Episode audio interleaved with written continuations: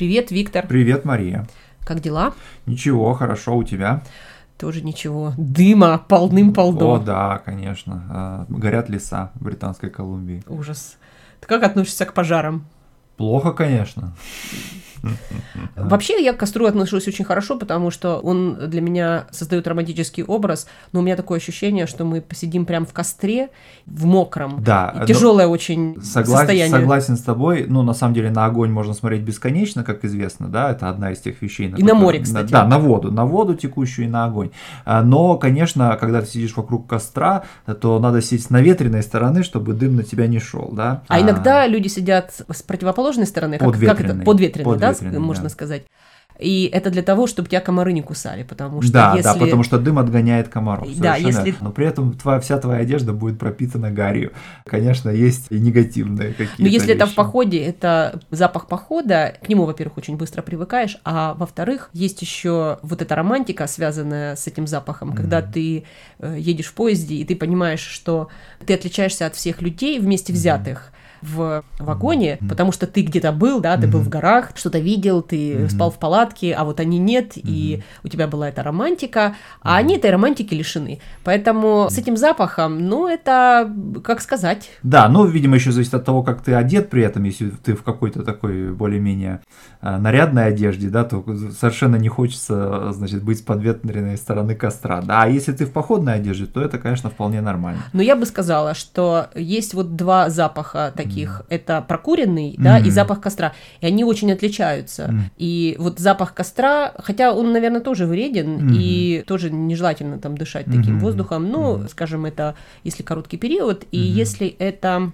ну, понятно, связано с походом, mm-hmm. да, с каким-то, или там прогулкой в лес. Mm-hmm. А вот если прокуренный, особенно если ты сам не куришь, ну, а да. это тот запах, который из окружающей среды, то, конечно, это выглядит как что ли, какой-то социальный показатель того, что моя гигиена отличается от твоей гигиены, ну, такой социальный показатель. Да, я, я согласен с тобой, хотя здесь тоже можно внести какие-то нюансы, потому что просто, понимаешь, э, вот запах, например, мокрого табака – это один из популярных запахов духов, да, или туалетной воды, например, да, особенно вот у мужчин.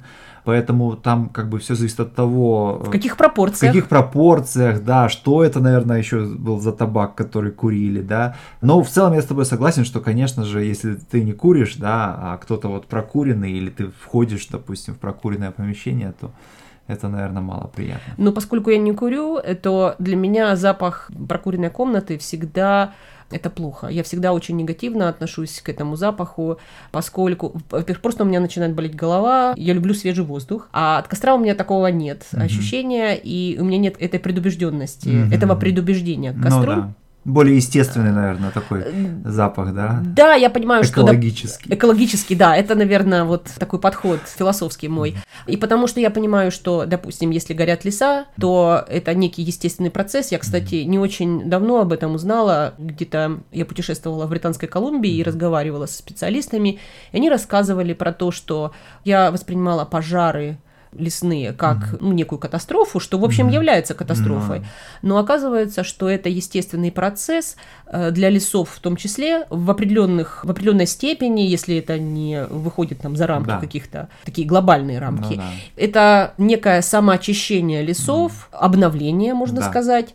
И процесс этот необходим даже, потому что вот если старые леса, то они более пожароопасны, а вот если, скажем, они сгорают да, на определенном этапе, то происходит обновление, молодые, более сильные растения занимают их место и растут на месте. Согласен с тобой, но, э, видишь, действительно, все зависит от пропорций, от масштабов этих пожаров. Мне кажется, что последние годы эти пожары, вот особенно в Северной Америке, они, конечно, совершенно огромны по своим масштабам. Наверное, это свидетельствует о каком-то таком экологическом кризисе. Если добавить к этому, конечно же, еще и вырубку лесов в промышленных масштабах, да, то, э, соответственно, это сильно сокращает просто-напросто, да. Вот ты затронул а... сейчас тему посадки лесов, точнее вырубки лесов, uh-huh. а у меня есть э, вот по аналогии с этим, да, uh-huh. эта мысль вызывает у меня идею о том, что вообще посадка растений и посадка деревьев mm-hmm. для меня это некое такое дело даже жизни.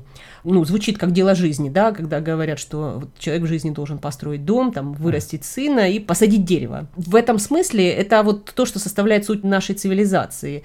Я в своей жизни посадила ну сейчас я посчитаю, раз, два, три, четыре дерева. Ага. Я знаю, что я к ним отношусь как к неким питомцам. Очень переживаю, когда, например, сильный ветер и э, там поломана ветка. Mm-hmm. И вот я знаю, что мы даже спасали mm-hmm. несколько деревьев. Правда, одно дерево мы поломали, когда везли из питомника. Mm-hmm. Мы перевязали это дерево, и ветка приросла. Но mm-hmm. был очень сильный шторм несколько лет назад, и большая рябина перед mm-hmm. нашим домом. Я думала, что она лишилась этой ветки, mm-hmm. и уже просто от отчаяния ну, вот mm-hmm. попробовали перевязать эту mm-hmm. ветку изо всех сил, поддерживая ее там какими-то другими ветками и даже подпорки какие-то mm-hmm. делая. И на удивление сказать, она прижилась. И я вот эту ветку воспринимаю совершенно особенным образом, как некой mm-hmm. вот как ребенок. И долгое время не решалась размотать, mm-hmm. а потом, когда размотали, то я очень радовалась, что вот, ну как будто бы ничего не было. Mm-hmm. Хотя ветка была очень э, большая, знаешь, ну, это да. была бы потеря профиля, части силуэта, короны, короны некое, дерева, некоторое да, силу, да. силуэта, да, ага. то есть оно достаточно такое пропорциональное, ага. очень красивое.